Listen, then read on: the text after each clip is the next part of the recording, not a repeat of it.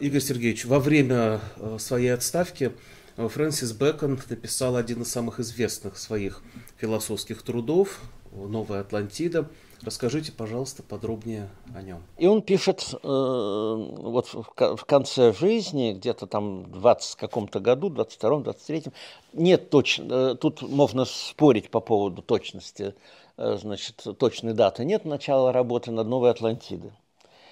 И «Новая Атлантида» – это вот очень интересная его такая Эм, ну, не то, что самая последняя работа, но одна из самых главных его последних работ, написанная на английском языке.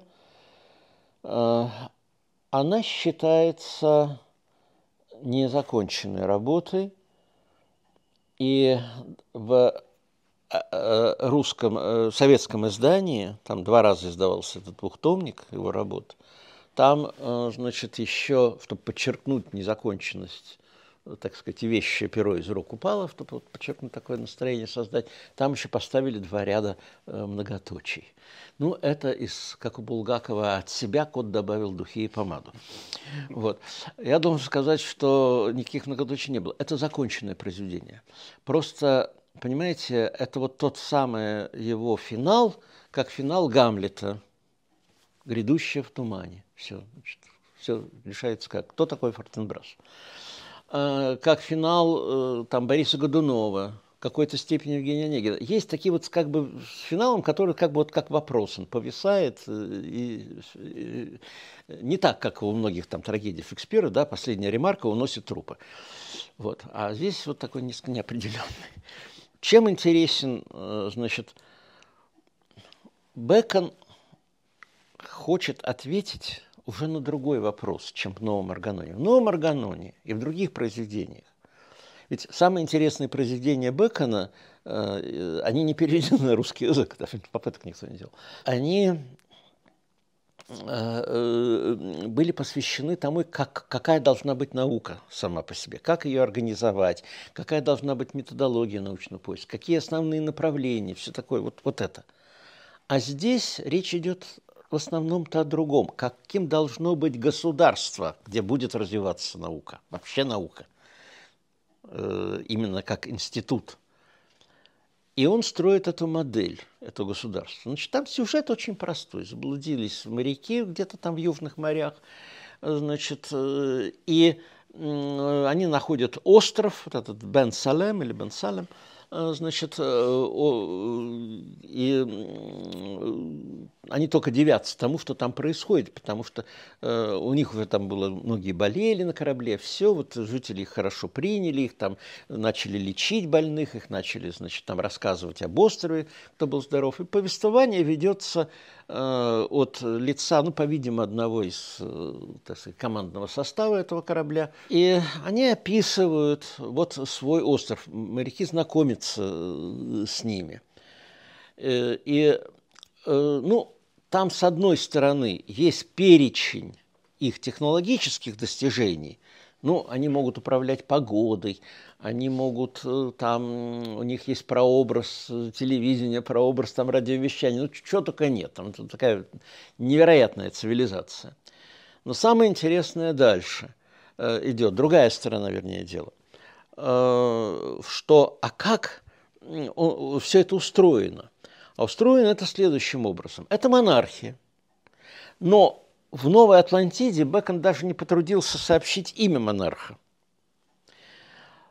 Там говорится, мы узнаем о том, что когда-то был какой-то мудрый царь Саломона, если прочитать наоборот, то Аномалос.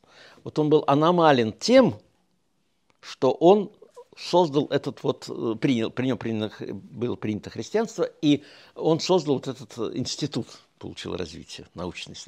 И этот дом Соломона, уже царя Соломона, он, значит, это такой исследовательский институт с властными полномочиями.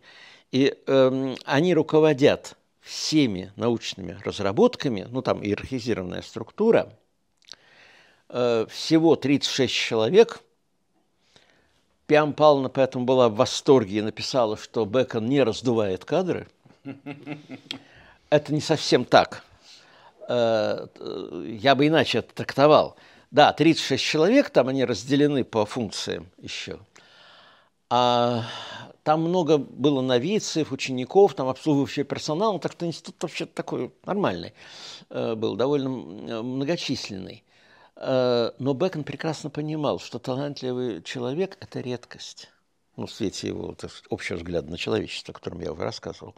Талантливый человек – их не может быть много в голове, а это самые большие таланты.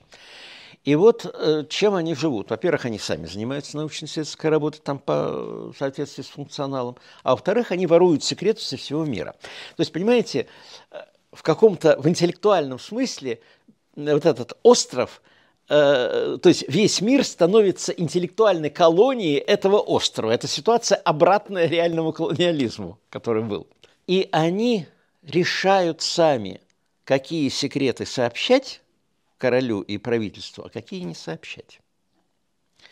Это уже интересно. То есть Бекон понимал, что знание содержит в себе опасность. Такую большую, что не все можно доверять политикам. Поэтому э, у них э, король, собственно, такой был, ну, как бы такие функции, как, как современную английской монархии. Вот. Дальше. Интересный момент то, что если Бекон раньше, вот где-то в начале 17 века, до этого, там, при Елизавете, когда он размышлял о науке, он считал, что да, надо научные проблемы обсуждать, надо широко информировать общество о достижениях научных проблем. Такая была демократическая модель. В Новой Атлантиде ничего этого нет. Все идет по принципу «уйдите непосвященные». Есть научная элита – по большим праздникам раз в год она выбрасывает народ, так сказать, продукты э, своей деятельности, всякие там чудеса и так далее, и так далее. И все, чем пользуется народ, это в режиме пользователя, как мы сейчас говорим. А главная задача общества – это узнать причины и э, тайные движения всех вещей, то есть механизмы э, всего, что происходит в мире. Вот умы простецов этим не тревожат. Они только могут э, получать некоторые результаты. Все.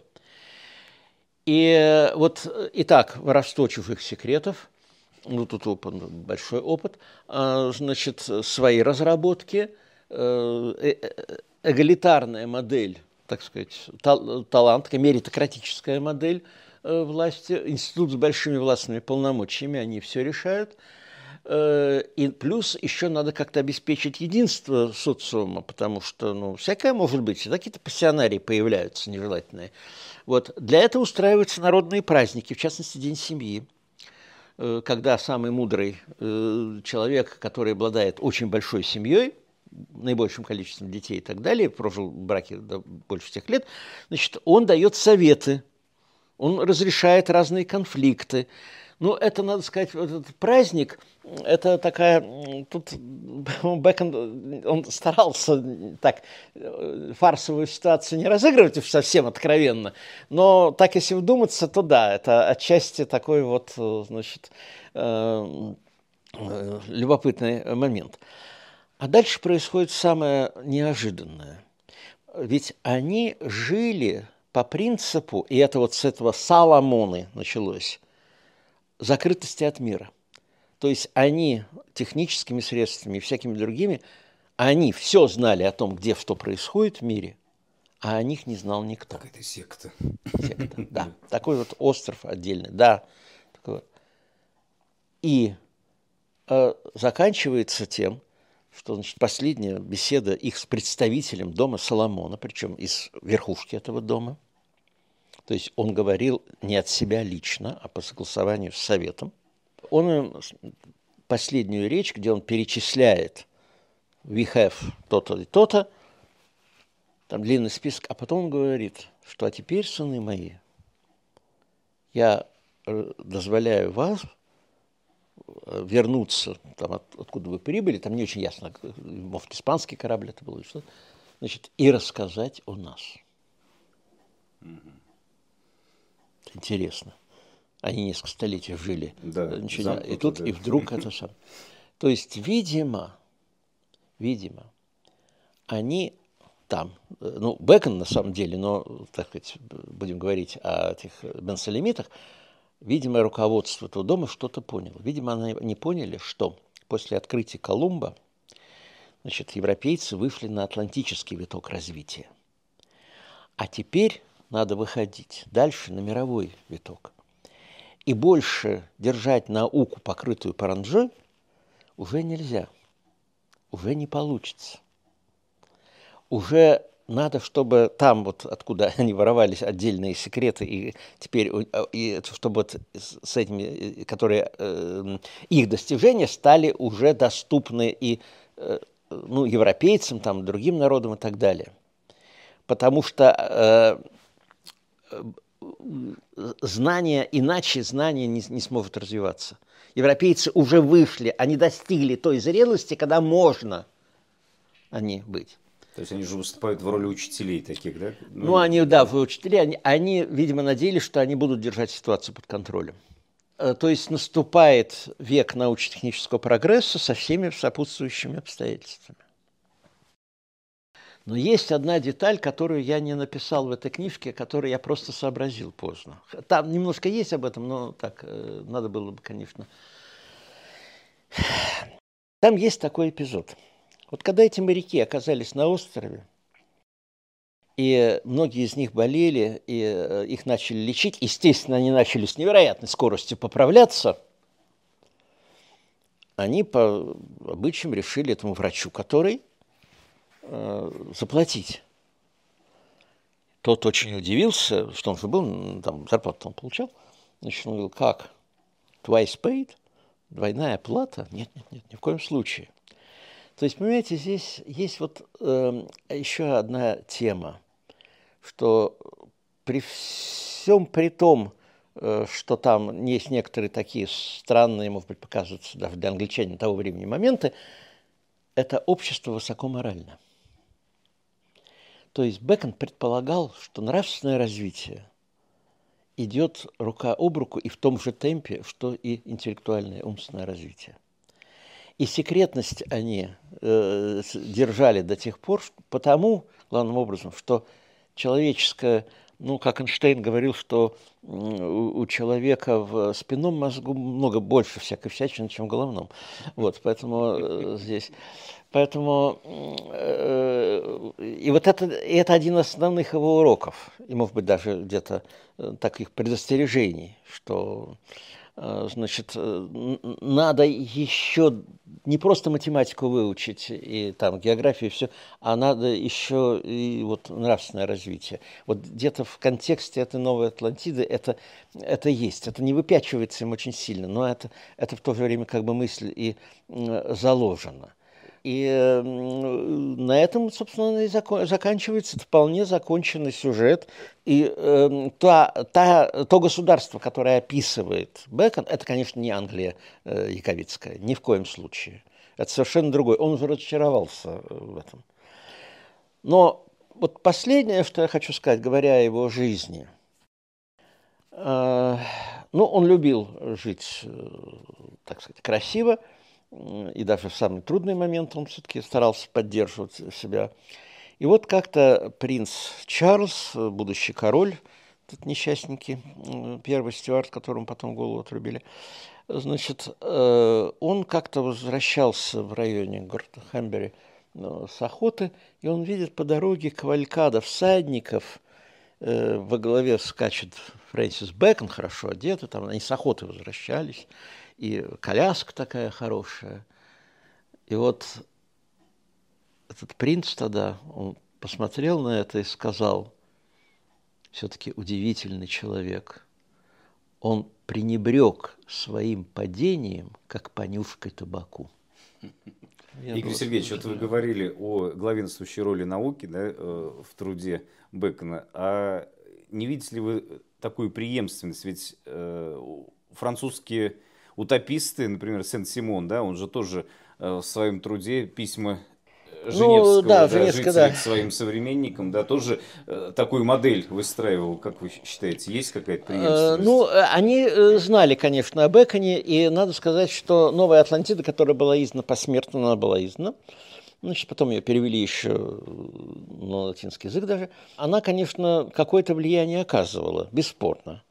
Вот. И потом Сен-Симон уже жил в тот период, когда уже, так сказать, все-таки наука была, уже, уже не надо было доказывать э, там, пользу науки, и все это все-таки было другое времени, и даже слишком, может быть, большие упования. Бекон в этом отношении был осторожнее и умнее. Я повторяю, он не говорил о том, что наука принесет, э, так сказать, какие-то нравственные приобретения и так далее. Он говорил, жизнь станет комфортнее.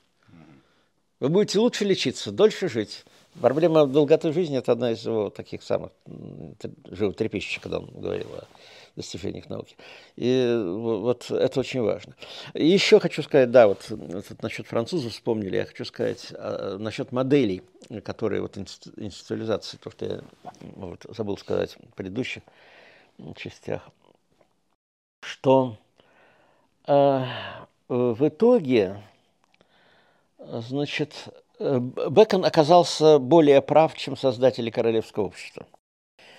Понимаете, создатели королевского общества, они не хотели зависеть от государства, их можно понять, э, но что получилось?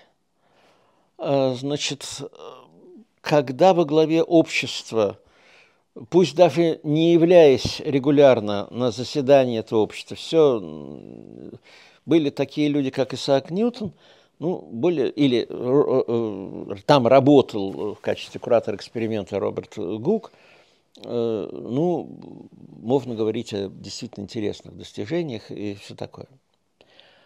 А потом в Ньютона не стало 18, в начале 18 века. И в 18 веке англичане, вот королевское общество, ну, как-то теряет свое значение. Э, Причем настолько, что где-то в 70-х годах 20 века появилась там одна книжка, я видел, где автор, э, английская работа, где автор доказывал, что не так уж плохо все и было. А лидерство перешло французам. И вот Здесь важно, на мой взгляд, отметить одну вещь. Французы создали очень хорошую модель и науки, и отношения науки и власти. Ну, Королевская академия наук. Э, да, я имею в виду Парижская, Парижская академия наук. А она вначале называлась Королевская. Ну да, да, да. Потом уже, когда статус получила Парижская. Тут важно, что есть еще французская была, это гуманитарная академия. Да, это другое, да, да, другая. У них вообще было множество академий, но вот Парижская академия это... Знаете, они сделали то, что я вот второй пример такой, может быть, вы мне приведете, но я вот так сходу привести не могу. Но у нас в России тоже же государственная э, Вот тут как раз, вот тут как раз и стоит сравнить. Понимаете, дело не в том, что французская академия была государственной. Дело в другом. Как эти отношения были устроены? Они сумели сделать то, что, вот, насколько я помню, сейчас не приходит в голову какой-то яркий пример – когда бы это сумели повторить. Они сумели реализовать принцип, который ни тогда, ни сейчас в других местах был просто непонятен. То есть ни один чиновник государства ни тогда, ни сейчас просто бы не понял, о чем идет речь. А принцип простой. Государство дает деньги на академию, но оно не вмешивается в его работу. Вообще. То есть, нет, есть государственная академия. Если нужно выяснить, допустим, появились новые белилы и румяна. Не вредны ли они для э, нежной кожи аристократок? Есть Академия наук, там есть господин Макер или господин Лавуазье. Вот пусть они займутся, но это отдельные поручения. Никаких программ, ничего, э, разговоров о том, что вы, господа ученые, думаете, что это ваше открытие. Нет, это наше открытие, государству принадлежит это открытие они бы просто не понимали. Нет, если речь идет о пушке, то понятно, да, или там о новом порохе, который Лавазье усовершенствовал, и пушки стали стрелять полтора раза э, дальше. Это понятно, это будет принадлежать государству, потому что понятно, зачем это государству нужно. Закон всемирного тяготения, а что государство с ним делать-то будет? С этим законом? Ну, оно будет считать, что это его, и дальше что? Или там э, открытие Лавазье фундаментальное. Поэтому оно не регулировалось. Если допустим, э, кто-то хотел заниматься вот такой темой, он занимался вот такой темой. Если он хотел другим заниматься, он будет другим заниматься. Это видно на биографиях, там, Лавазье, Макера, кого угодно, там, Вигдазира и так далее. И это была самая плодотворная модель, потому что наука, как ни говори, вот эта избитая фраза, но наука, она дитя свободы. Э, свободы тематического выбора, свободы исследований, свободы прекратить исследования там, немножечко, может быть, даже оставить, потом вернуться, или не, даже не вернуться и так далее. И никто не будет спрашивать, э, а напишите-ка объяснительную записку, отчет, почему вы занимались э, изучением такого-то металла, а потом перешли на другой. И не важно, что вы открыли новые 10 элементов, вы э, объясните, почему вы тему изменили. Понимаете, вот. Так вот, в России, к сожалению, такого не было. В России такое было вот с момента создания Академии, первые там ну, 8-10 лет, просто государство было не до Академии. Э, там свои решались вопросы. А по мере наведения порядка, там, ну, короче говоря, читайте книгу «Академия благих надежд», там все подробно на фактах это описано, вот, к сожалению. А это была, и вот тем более трагический поворот истории, что именно эта Академия, она была уничтожена – во время французской революции закрыта. Это была не просто закрыта какая-то академия, а лучшая академия мира. Самая, так сказать, в общем-то, свободная. Но французам повезло – они одновременно начали создавать систему высшего образования, вот Эколь Политехник, там и разные другие школы. И те, которые уцелели, ученые, они могли там продолжить свою работу, и они перехватили инициативу, и даже было немножко лучше, потому что э, когда у тебя много студентов, ты можешь уже как-то распределить работу там между ними и так далее, и так далее. В этом отношении. Потом это не замкнутая структура. Это не замкнутая в академии, структура. В академии там было ограниченное число членов, правильно? Да, конечно. Королевская и, академия. Да, да, да. Там это это везде. Вот, поэтому, но я должен сказать, при всей ограниченности э, э, вот, членов, э, в XVIII веке до закрытия можно назвать, ну, может быть, двух-трех только ученых крупных, которые бы не стали рано или поздно членами Академии. Вот они, тем не менее, сумели пропустить всех. И в том числе там э, было очень важно, что неважно было происхождение. Там были другие, чтобы пробраться в академию. Был, это был сложный процесс, это отдельный разговор. Вы имеете иностранных ученых? Э, не, иностранцам-то было легче. Там, Наш Петр Первый. Что... Петр Первый. Да, да, да. Нет, иностранцы, если там, там по, по, по этому самому, по-другому. А вот э, своим французам, да, там э, было сложно. Но в итоге, вот трудно назвать, ну, буквально вот несколько, может быть, имен, там не больше, там два-три крупных ученых, которые бы не стали членами Академии. А так так э, все рано или поздно становились. Иногда под конец жизни уже, когда им это не очень надо было. Но тем не менее. Игорь Сергеевич, ну и завершая э, наше сегодняшнее интервью, еще раз назовем книгу «Остров концентрированного счастья». Как вы думаете, если наши современники возьмут на вооружение некоторые из идей э, Фрэнсиса Бэкона о доме Соломона и роли науки в жизни государства, общества, Будем ли мы счастливы? Ну, знаете, вопрос о счастье – это такой э, вопрос, каждый понимает по-своему.